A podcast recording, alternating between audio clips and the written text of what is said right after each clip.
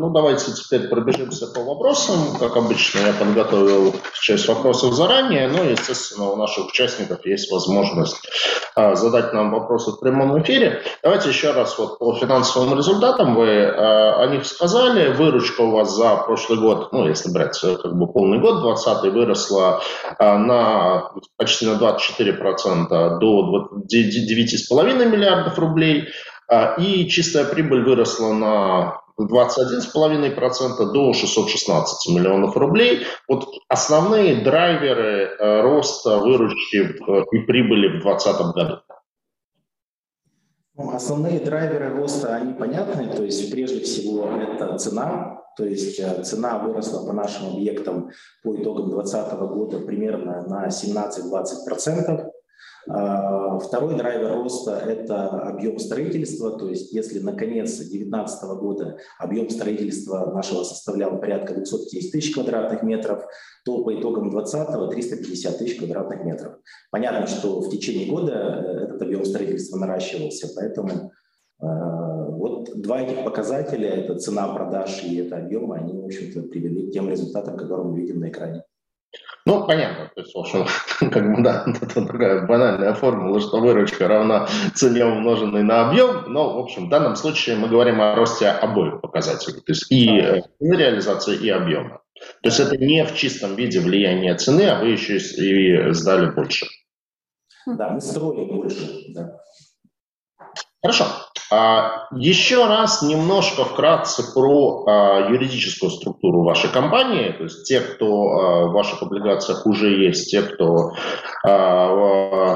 смотрели предыдущий вебинар, я думаю, в ней разобрались. И, кстати, надо отдать должное, что не знаю, мне, я люблю конструкции, когда есть личная оферта со стороны бенефициара.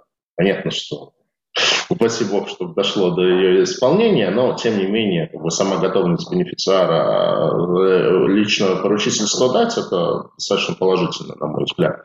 Но вот, тем не менее, расскажите, как связано талант, созидание и почему вот есть э, структура УК талант, которая как бы выступает в роли единого казначейства, но она не находится под э, контролем созидания. Ну, про укат ладно, достаточно простая история, то есть мы ее консолидируем на самом деле в МСФО, да, но кстати, вопрос, почему она не находится под контролем созидания. А, компания находится на упрощенной системе налогообложения, а по законодательству а, владение юридическим лицом не может составлять более 25%. В этой связи э, у нас структура, что на 76% данная компания принадлежит Макарову Константину Михайловичу как единственному собственнику, да, и бенефициару бизнеса, и, соответственно, на 24 она принадлежит созиданию. То есть это такой технический момент, мы просто не можем обойти. Но в консолидацию мы безусловно, добавляем, потому что она э, наш казначейский центр. Спасибо. А, так, э, следующий вопрос, он наверное, очень важен с точки зрения того, а, что будет с компанией и вообще со всеми девелоперами дальше, это динамика спроса на недвижимость, потому что, ну, прошлый год был очень хорошим а, для застройщиков, цены на недвижимость устойчиво росли практически во всех регионах, где-то быстрее, где-то медленнее, но, но росли везде. А в этом году пока что они тоже растут, но э, произошло существенное но. У нас очень сильно увеличилась э, ключевая ставка, к которой все равно привязаны все, э, все ставки всех финансовых продуктов. В России вы ощутили это явно на, на доходности ваших облигаций. Ну, как бы депозиты, кредиты, все, все растет, и, соответственно, а, на ипотеке этот рост ставок, он тоже сказывается. А, Причем, ну, там, если это там было в пределах там 0,5 пункта, ну, это одна история. Но на самом деле, как бы, ставка выросла очень сильно, и, кроме того, все прогнозы говорят, ну, сейчас там уже довольно часто называется, что до конца года мы можем увидеть и 8,5. Вот, с учетом этого, может ли это существенно, вот, ну, э, не побоюсь сказать, существенно снизить интерес к ипотеке, когда, ну, вот, как бы людей просто испугает эта ставка, чисто психологически брать там ипотеку под 7 или под 12 это ну, вот, вот разные очень истории. То есть может ли это существенно снизить э, спрос на ипотеку, ну и, соответственно, также существенно снизить вообще интерес к э, покупке недвижимости, особенно в новых домах? Давайте я прокомментирую. Рынок ведь он всегда складывается из двух составляющих. Да? Там это объем предложения, объем спроса. Если говорить про объем предложения, сравнивать его, например, с январем, январь с октябрем текущего года, то объем предложения у застройщиков в целом в России вырос не намного, на 12%. Если говорить конкретно про спрос, про количество сделок, да, ДДУ, то у нас по компании он растет, но тут, наверное, надо, важно приводить в пример какие-то статистические да, данные. Если посмотреть Росстат, э, к сожалению, данные пока опубликованы только за первое полугодие 2021 года, то рост составил 51% за первое полугодие. А, ипотека растет до сих пор. То есть если сравнивать 10 э, месяцев 2020 года 2021 э, года, то это рост 45% в деньгах. Безусловно, многие ну, могут сейчас задать вопрос, но льготная же ипотека изменены условия, но сейчас вот как бы точно пойдет там серьезное снижение. Но мы, как региональный игрок, имеем ряд преимуществ. Первое преимущество, то, что льготная ипотека, она, слава богу, не приостановлена, она продлена. Да, она продлена с ограничением суммы, но мы как региональный игрок часть ассортимента реализуем, как бы входим в это ограничение суммы. Второй момент – это семейная ипотека, которая внедрена, и спасибо огромное за эту возможность. Там ставка довольно привлекательная, 4,5%. По сути, она как бы заменила льготную ипотеку. Ну и третий момент, так как мы диверсифицированы по регионам, да, там, если приводить пример Дальний Восток, то это дальневосточная ипотека, вообще супер выгодная ставка, там, мне кажется, каждый мечтает э, приобрести себе там квартиру по этой ставке. Поэтому, если говорить итог, то мы считаем, что э, серьезного роста не будет, как и серьезного падения. То есть все-таки отрасль недвижимости, она является стратегической да, там, для правительства нашей страны, и сейчас обсуждаются меры, чем заменить семейную ипотеку. А, поэтому мы считаем, что все-таки там объемы 22-23 года будут плюс-минус на уровне 2021 года. Но роста, конечно, в спросе, скорее всего, уже не будет. Спасибо. А, немножко про географию вашей деятельности. Вот как раз нас тоже в ленте смотрю, спрашивают про Хабаровск. А, мои коллеги, когда а, готовили вопросы, Обратили внимание, что вы на прошлом вебинаре говорили про 13 городов присутствия, а сейчас в ваших презентациях э, только 9 городов указано. Э, и вот в частности в «Коммерсанте» была статья о том, что э, Талан в Нижнем Новгороде решил отказаться от деятельности, то есть был приобретен э, участок, но дальше вы заявили о том, что не будете в Нижнем Новгороде ничего, ничего строить. То есть вот как определяется выбор городов, где видите перспективы, ну и, наверное, отдельно с чем связан, э, связана такая любовь к Хабаровску, который, как я понимаю, довольно большой процент там, в вашем земельном банке и в объеме строительства занимает. Вот связано ли это с э, льготной дальневосточной ипотекой или с тем, что там, а учредитель компании родом с Дальнего Востока, может быть, или еще с чем-то. Хабаровск-то все любят, что, посмотрите. Это, это же далеко, Рустем, ну это же далеко. Ну, ну сам, самая лучшая купюра Хабаровск, ну что Это точно. То есть, если, если выйдет 10-тысячная купюра с э, Норильском, то компания начнет осваивать Норильск. Рустем, спасибо за помощь. Ну, мы на самом деле можем сказать следующее, то есть э, мы э, вообще действуем как такой, так сказать, тиражируем мы, не тиражируем, а как сетевой игрок, да, то есть мы тиражируем наш опыт в тех регионах, где мы находим интересные активы для приобретения, для развития.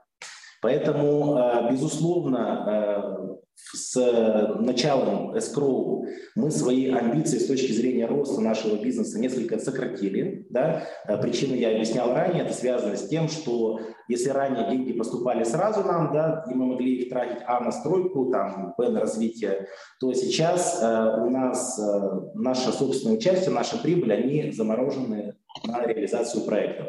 Поэтому Прежде всего, в настоящее время мы говорим о том, что в тех регионах, где мы строим, мы наращиваем земельный банк, после того, как мы его нарастили, мы готовы рассматривать другие регионы, но новый регион – это дополнительные такие риск-метрики, да, дополнительная доходность должна там быть для того, чтобы в этот регион заходить. Понятно, что риски в проверенном регионе, риски в новом регионе, они разные. А, если говорить относительно там, Хабаровска или любого другого города, нет какой-то любви. А, собственник у нас бизнеса из Ижевска, соответственно, вот у нас здесь управляющая компания. А, просто так сложилось, что в текущем году были земельные участки наиболее интересные, которые мы рассматривали именно в этом регионе. И опять же так сложилось, что просто один из проектов, который мы сдали, вот и первый проект, который мы сдали, Бойскров, он находился в городе Хабаровск, вот и все. А, относительно вопроса, который вы задаете по количеству регионов присутствия, это поправлю немножко. То есть а, действительно в презентации от марта мы говорили про 13 городов, а в текущей презентации мы показываем 11 городов. То есть из нашей презентации выбыло два города. Это города Новосибирск и Нижний Новгород. Ну, Новосибирск выбыл я надеюсь, временно, да, то есть есть определенные вопросы, которые по Новосибирску мы сейчас решаем, и уже в начале 2022 года мы э, включим его в презентацию, он снова засветится на нашей карте, которая у нас сзади находится. То есть по Новосибирску, я думаю, это история, которая там э, ну, восстановится. Если говорить про Нижний Новгород, то тут надо понимать просто нашу специфику работы, то есть мы работаем в регионах. В регионах э, меньше конкуренция, то есть это не Москва и Питер, да, э, меньше конкуренция за земельные участки, поэтому мы постоянно получаем предложения, от которых как бы сложно отказаться, да. Поэтому что мы делаем? Э, наш, наши ресурсы, они ограничены, то есть мы не можем набирать долг, да, и, собственно, часть у нас приходит там постепенно. Поэтому мы ранжируем все наши проекты текущие и потенциальные по эффективности, и, в общем-то, ну, сверху вниз начинаем их реализовывать. Если говорить про Нижний Новгород, тут совпало просто несколько факторов. Э, во-первых, э, ну, в нашем земельном банке э, Нижний Новгород был регион, где не было еще филиала, то есть где были земельные участки, но пока активная работа не велась. Появилось большое количество земельных участков более интересных по маржинальности. Ну, мы, скажем так, нашли покупателя на наши активы, который э, принял решение и захотел данный актив приобрести. Поэтому, в общем-то, мы э, реализовали в рамках нашей финансовой э, стратегии, в рамках наших ограничений, которые мы имеем, мы имеем по долг и беда, э, продажу активов в Нижнем Новгороде и, в общем-то, покупку в других регионах нашего присутствия, где у нас уже работают полноценные филиалы и где э, добавление земельного участка просто дает ну, существенно выше эффективность. Понятно. Ну, то есть как бы перераспределили ресурсы туда, где их можно использовать. Как вообще на данный момент у вас с э, земельным банком? Ну, тоже один из слайдов был. То есть насколько вы, знаю, на сколько лет вперед обеспечены земельным банком под будущие проекты? А, обеспечены мы земельным банком надолго, то есть вот э, если ничего не покупать э, и только строить, то ну, так 3-5 лет, то есть мы вполне можем строить. А, другой вопрос, что в разных регионах ситуация с земельным банком, она разная. Да? Где-то у нас большой земельный банк, да, где-то земельный банк там, требует пополнения. Да? Поэтому работа по пополнению земельного банка, она ведется постоянно. То есть мы и в текущем году, и в следующем году планируем э, покупку новых земельных участков.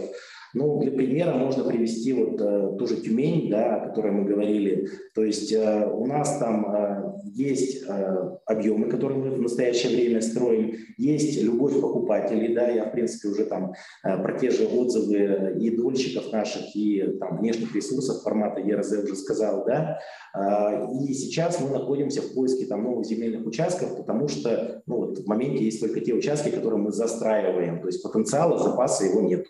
Вот. И ситуация в разных регионах, она разная, и мы, исходя вот в том числе из фактора обеспеченности э, земельным банком конкретного региона, принимаем решение о покупке новых земельных участков. Спасибо. А, давайте я буду, наверное, это немножко миксовать с теми вопросами, которые приходят от наших слушателей. А, Владимир Малиновский, Владимир, приветствую, а, спрашивает, объясните, пожалуйста, еще раз снижение объема продаж в июле. Вопрос связан с тем, что большинство застройщиков показали снижение продаж в третьем квартале. Можете поделиться своим видением ситуации в вашей компании в частности и в секторе в целом? Ну, вот мы как раз показывали график ценовой политики, где наложена там средняя цена и темпы продаж.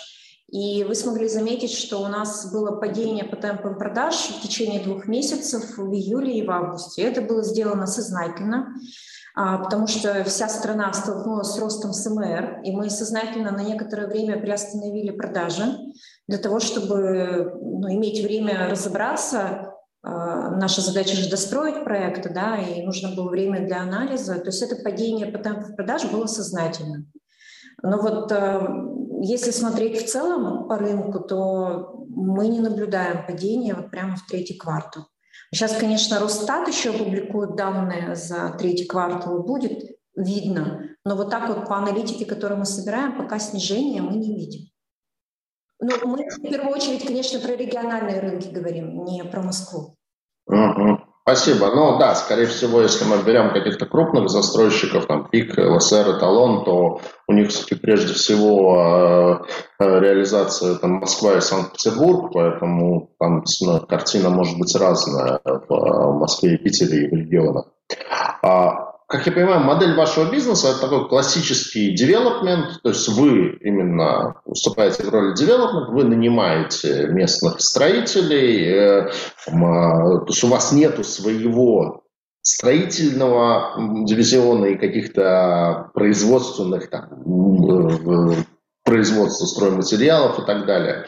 А какое-то расширение этой бизнес-модели видите или скорее вот вы а, эту модель хотите а, тиражировать дальше по регионам и развиваться за счет региональной экспансии?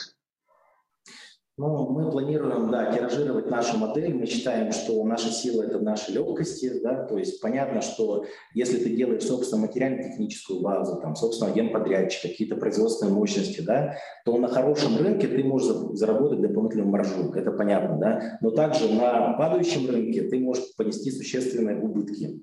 Вот, поэтому мы для себя избрали модели такого действительно классического девелопера, э, легкого, э, заходим в регион, э, смотрим земельные участки, если есть, реализуем. То есть ну, вот есть истории формата Нижнего Новгорода, когда мы вышли из региона, и как раз наша легкость позволяет быть э, мобильными и нести дополнительные риски там, на циклах недвижимости, которые, безусловно, присутствуют.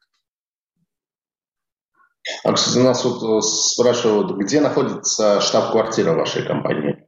Штаб-квартира находится в Ижевске, то есть как компания была создана в 2002 году, так она и находится до настоящего времени в городе Ижевске. То есть вы из Ижевска мотаетесь по остальным регионам, чтобы контролировать деятельность там?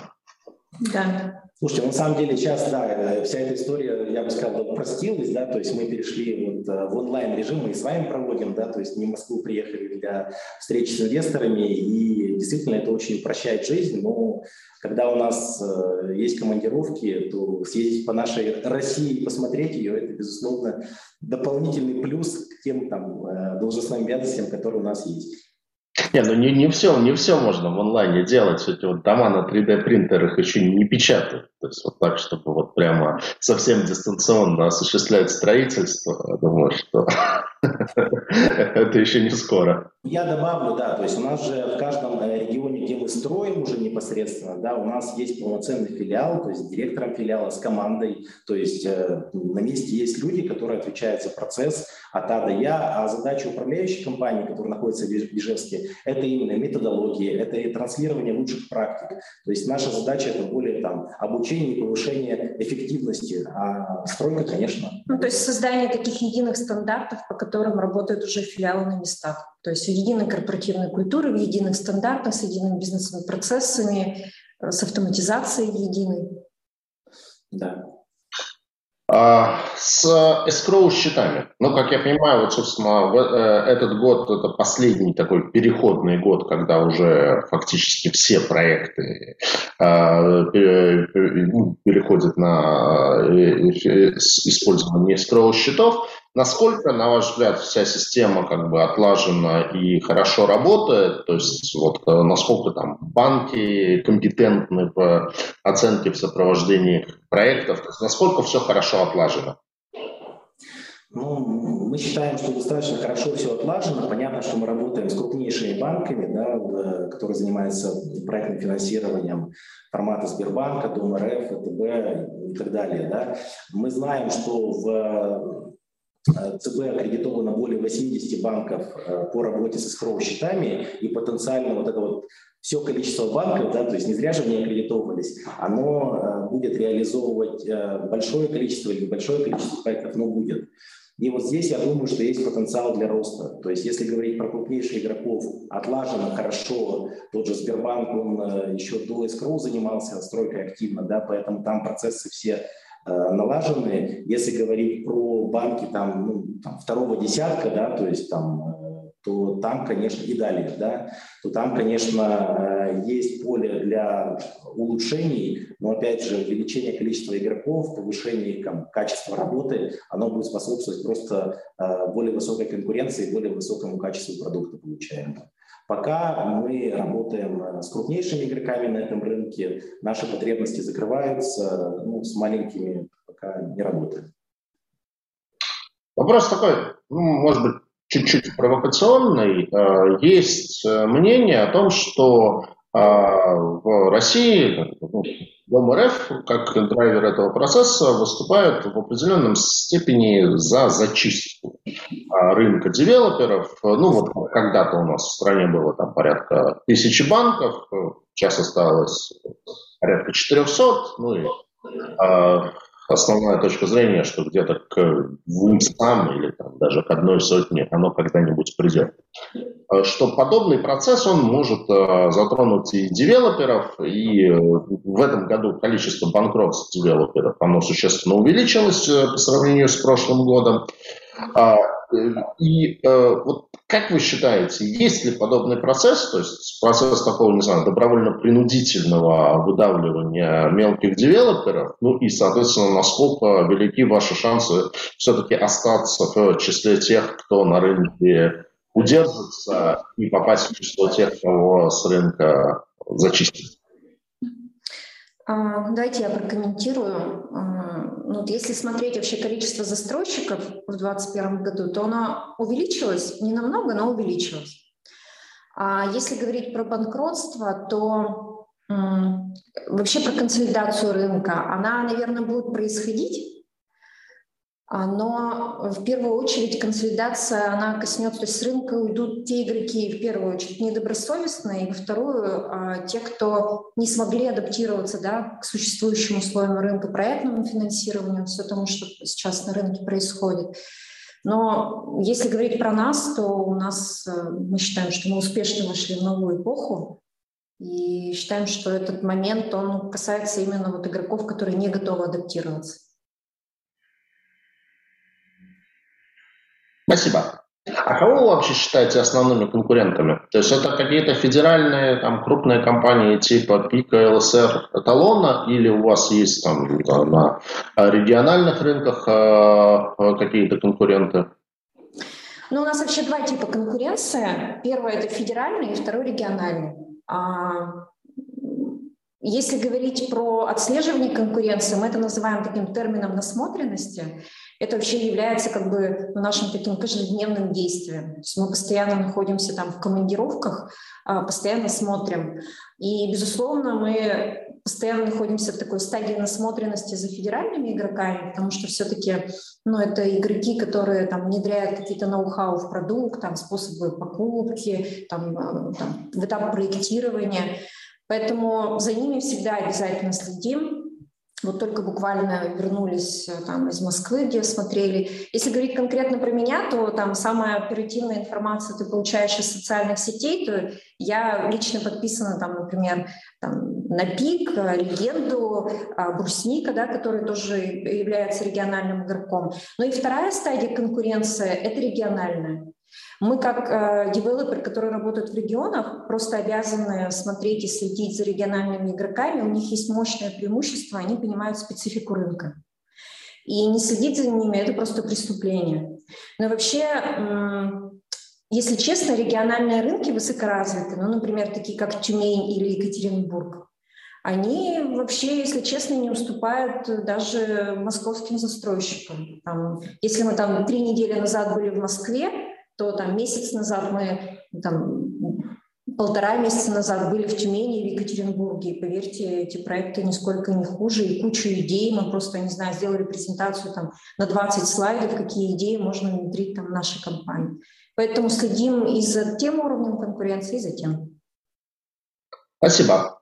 Давайте немножко про структуру вашего заемного финансирования. Вот в рейтинговом отчете «Экспертра» а, указано, что невысокая диверсификация кредиторов. Э, на конец 2020 года порядка 40% приходилось на Сбербанк.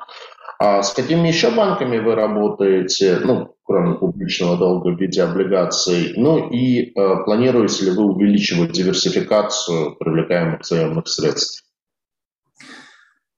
Ну, смотрите, здесь важный момент, э, как вообще выглядит рынок проектного финансирования в настоящее время. Да? То есть если смотреть на перечень банков, которые, как я сказал, кредитованы, и те, которые фактически осуществляют кредитование, да, то Сбербанк – это доля более 50% рынка, в целом по России. Если говорить про три крупнейших банка, это Сбербанк, ДОМРФ, ВТБ, это более 80% рынка. Поэтому, когда мы говорим про там невысокую диверсификацию, да, ну, надо понимать, что сам рынок такой, да, то есть э, существенную долю, основную там ключевую долю занимает там буквально там ну, 5 банков, ну, то есть даже 3, можно сказать, более 80%. Поэтому, безусловно, мы к рекомендациям эксперта прислушиваемся. А, в текущем году мы э, сделали несколько сделок с банком делаем и сделаем несколько сделок э, с банком ВТБ. У нас появился в периметре банка, с кем мы сотрудничаем, сотрудничаем Россельхозбанк. Поэтому вот, ну, по сути, со всеми крупнейшими банками страны мы работаем. Но сказать, что есть какая-то особенная задача, да, разделить там наш портфель на 5, на 7 банков, ну, ее нету. Потому что надо работать с сильнейшими, крупнейшими, с теми, кто Э, дает результат максимально быстро и на лучших условиях. Спасибо. А, вот продолжая тему того, что пишут рейтинговые агентства, они всегда что-нибудь напишут, в том числе и негативное тоже. А в 2020 году экспертра обращала внимание, что группа входит в зону повышенного долга и, в частности, негативно оценивала рост объем выдачи займов за периметр. Ну, и это фигурировало как один из э, ограничительный рейтинга, который у вас, ну, все-таки будем честны, не очень высокий, там, double B, это не очень высокий уровень. А что в этом направлении движется и как бы, планируете ли вы это преодолеть? Ну и, в общем, как бы, можем ли, могут ли инвесторы рассчитывать на то, что в перспективе рейтинг компании может быть повышен? А, ну, относительно э, истории с долгом, то есть э, скорее у рейтингового агентства был акцент на то, что существенный объем внешних вложений в группе есть, да, и связано на самом деле с тем, э, ну, с нашей схемой работы. У нас э, часть, то есть мы занимаемся только строительным бизнесом, да, то есть девелоперским бизнесом, никаких других бизнесов у группы нету. И поэтому просто часть проектов, они были консолидированы на компании созидания, которая публикует отчетность и которую оценивает в том числе рейтинговое агентство. А часть проектов, они э, находились на Макарова Константина Михайловича как физическом лице. То есть владельцем этих компаний был Макаров. Э, техническая абсолютная операция, да, никакого в ней там тайного смысла нету.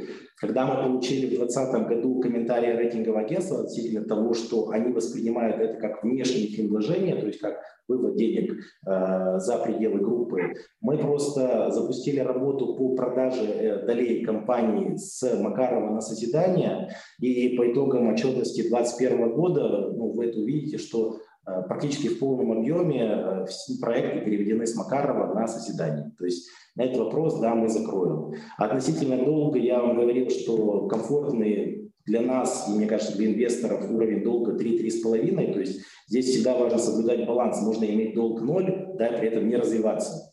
Э, девелоперский бизнес – это все-таки постоянная покупка новых, новых площадок, потому что они конечны, да, то есть их нельзя эксплуатировать там, постоянно. Э, и улучшение рейтинга, да, мы его прогнозируем. Э, ну, одним из элементов того, что рейтинг может быть в дальнейшем повышен, да, это история с тем, что у нас приближается раскрытие escrow проектов, которые э, мы стартовали там в 2019-2020 году, да, то есть 22-23 год их раскрытия. И я думаю, что немаловажным для рейтингового агентства эта история с тем, что закрыты проекты, реализуемые по старой схеме. То есть в настоящее время а, каждый рубль, э, который мы вкладываем в стройку, дополнительно контролируется не только нами, да, нашей командой, но и банком, который, в общем-то, деньги дает. Это дает э, уверенность и гарантию как нашим дольщикам, как, э, так и нашим инвесторам. Ну и, в-третьих, самому банку, который, в общем-то, эти сделки финансирует. Спасибо. Снова возвращаясь к вашим рыночным позициям, вот сейчас очень удобно, на самом деле, мониторить активность э, девелоперов, потому что есть в России единый реестр застройщиков, вот, где подготавливаются всякие всевозможные рейтинги, рэнкинги компаний по а, объемам ввода, по там, текущему объему строительства. В общем, удобно все это смотреть, почти как на Сибанде рейтинг инвестиционных банков. А, и видно, что вы достаточно неплохо растете. То есть у вас в 2019 году вы по объемам введенного жилья были на 64 месте, в 2020 году 51 место, в этом году там, за неполные, ну, за неполный период года вы на 41 месте. Вот есть какое-то, я не знаю, видение того, на какое место вы планируете выйти там в ближайшие, ну, допустим, года три, не знаю, там, топ-30 или топ-20, или даже еще амбициознее? Но у нас нет самоцели наращивать объем ввода, чтобы занять какую-то конкретную позицию. Вот прям такой цели нет. В рамках а знаете, нашей... у банков бывает, что у них прямо вот есть цель войти в топ-10 или в топ-5 рейтинга Сибонса. Ну, вот у нас нет, и э, единственная наша цель в рамках краткосрочной, долгосрочной стратегии – это как бы усиливать свои позиции в домашних регионах, да, и выходить на новые рынки. Естественно, это приводит к увеличению объемов строительства, объема строительства через какой-то период приводит как бы, к увеличению объема ввода. Но тут стоит еще сказать еще очень важном моменте и акценте, а, как бы один из важных приоритетов компании, но ну, мне кажется, он ну, важен для каждого застройщика, да, это не какой-то ноу-хау, это, конечно, качество строительства и качество продукта. И поэтому каждый раз, когда мы принимаем решение об увеличении объема строительства в том или ином регионе, мы, конечно, ну, принимаем решение с учетом вот этого приоритета в качестве. А, позиции какой-то конкретной нет. Не топ-10, не топ-20. Хорошо. А, пара вопросов нам пришло от вашей коллеги Ажара Лотик из одной крупной питерской строительной компании. Ажара, приветствую. А, первый вопрос. Как решен вопрос цифровизации вашей компании? Какие, нов, какие новшества есть, что компания считает необходимым еще развивать?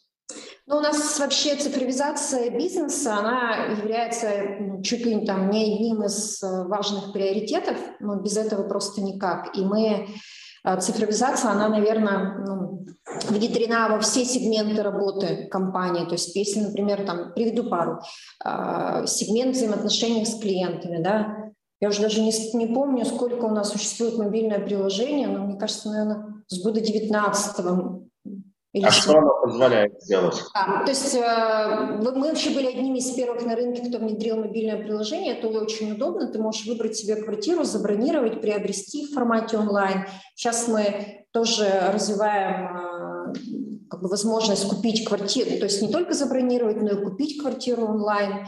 Все бизнес-процессы под это затачиваем. И будем тоже э, это все как бы совершенствовать, улучшать, потому что в городах не, ну, есть определенные ограничения, не всех городах прямо можно ну, вот реально купить квартиру, не выходя из дома, то есть есть какие-то там технические ограничения да, со службами, но вот мы это направление развиваем. Если говорить, например, проектирование, то мы развиваем BIM моделирование. Если, например, говорить про внутренние какие-то бизнес-процессы компании, то ну, я считаю, что компания очень серьезно цифровизована, у нас есть там внутренняя аналитика по очень многим моментам у каждого подразделения компании. Мы продолжаем.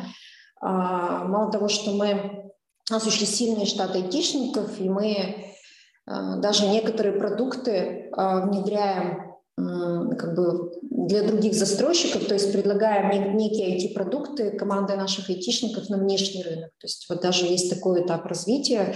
И у нас буквально а, в прошлом месяце прошла конференция, которая называлась IT э, Development, где мы приглашали застройщиков всей России обсудить, какие вообще тренды есть, куда надо двигаться. В общем, мы это поддерживаем, мы это развиваем, и для нас это очень важный приоритет.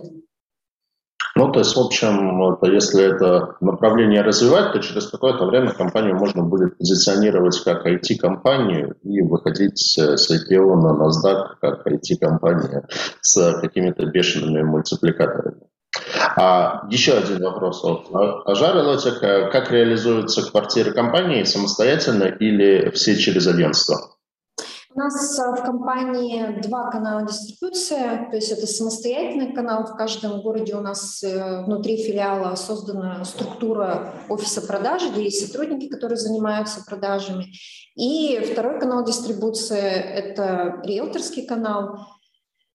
Мы очень много лет стабильно работаем с агентствами недвижимости, очень ценим а, партнерство. Мы всегда помогаем, проводим обучение, сертификацию, всегда выезжаем. Но это уже такое не ноу-хау, это, наверное, уже как лет 10 такое обязательное требование. В общем, канал дистрибуции 2, и мы оба их развиваем. Причем, что когда клиент, например, приходит э, за покупкой квартиры через риэлтора, цена всегда одинаковая. Но мне кажется, так уже тоже весь рынок работает. Может быть, там лет пять как-то было по-другому, но сейчас уже не может быть по-другому.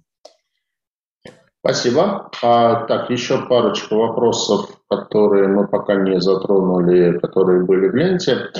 А, Дмитрий Ефимов спрашивает, какая у застройщика гарантия на структурную безопасность и отделочные работы с данного жилья?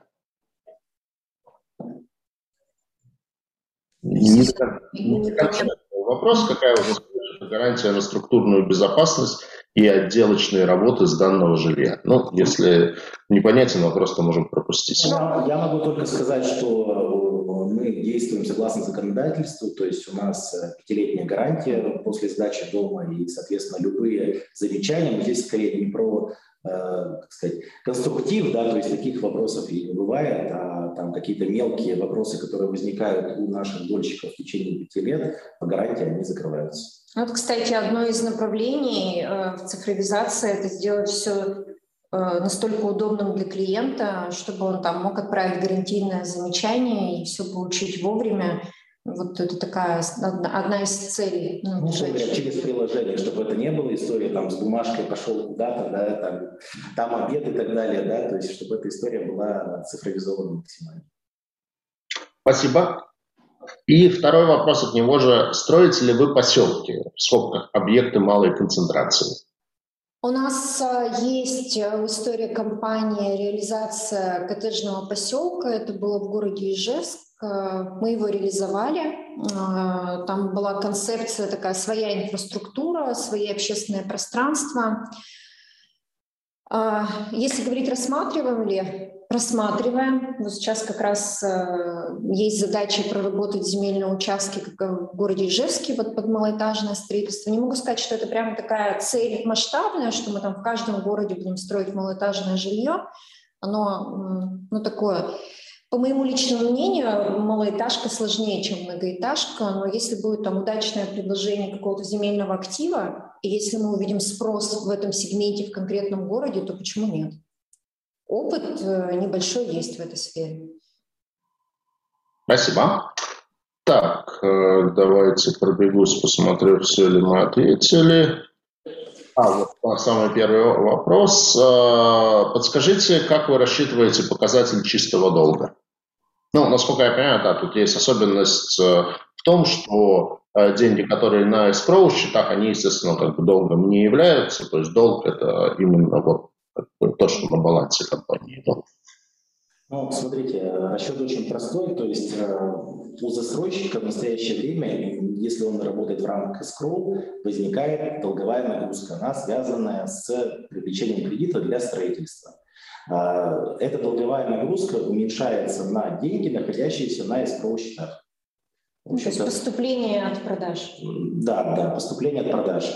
Вот как бы такая логика. Ну и вторая – это классическая логика, то есть, условно говоря, если у нас есть там кредит на 100 рублей, да, при этом на расчетном счете, не на escrow уже, а на расчетном счете лежат 10 рублей, то чистый долг – это разница между 100 рублями и 10, то есть 90 рублей. А вот а, объем денег, а, лежащий на счетах escrow, он в отчетности компании, он где-то виден? Да, да, то есть э, на самом деле э, в отчетности компании э, деньги, лежащие на escrow, находятся на забалансе. Да? Mm. Удобства для комфорта наших инвесторов мы прямо отдельно выводим показатель чистый долг, отдельно показатель EBITDA и, в общем-то, долг EBITDA. Да?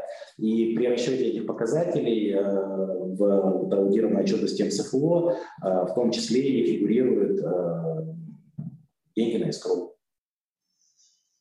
Спасибо. Так, ну что ж, мы на самом деле пробежались по всем вопросам, которые были приготовлены у меня и которые нам задали наши слушатели. А, рад, что мы достаточно компактненько и уложились меньше, чем в час. Это существенно упростит э, просмотр этого семинара тем, кто будет смотреть нас в записи на YouTube-канале Cbonds. А, поэтому большое спасибо и, конечно же, желаю удачи в размещении, потому что понятно, что рыночные времена непростые, ставки действительно сильно растут, и, по-моему, пока еще у инвесторов нет ощущения того, что все как бы а, repricing закончился и можно снова начинать покупать, поэтому будет непросто, но я верю в профессионализм а, Рустема и инвестиционного банка Синары, Валерия Голованова и компании Solid и других инвестбанков, которые будут участвовать в размещении, поэтому думаю, что все у вас получится. Большое спасибо, спасибо, спасибо Сергей, спасибо, коллеги. Да, ждем инвесторов, как уже проверенных и старых, так и приглашаем новых э, поучаствовать в размещении облигаций Талант Финанс э, для группы компании Талант. Да, всем спасибо большое. Да, всего доброго. Спасибо. До свидания. До свидания.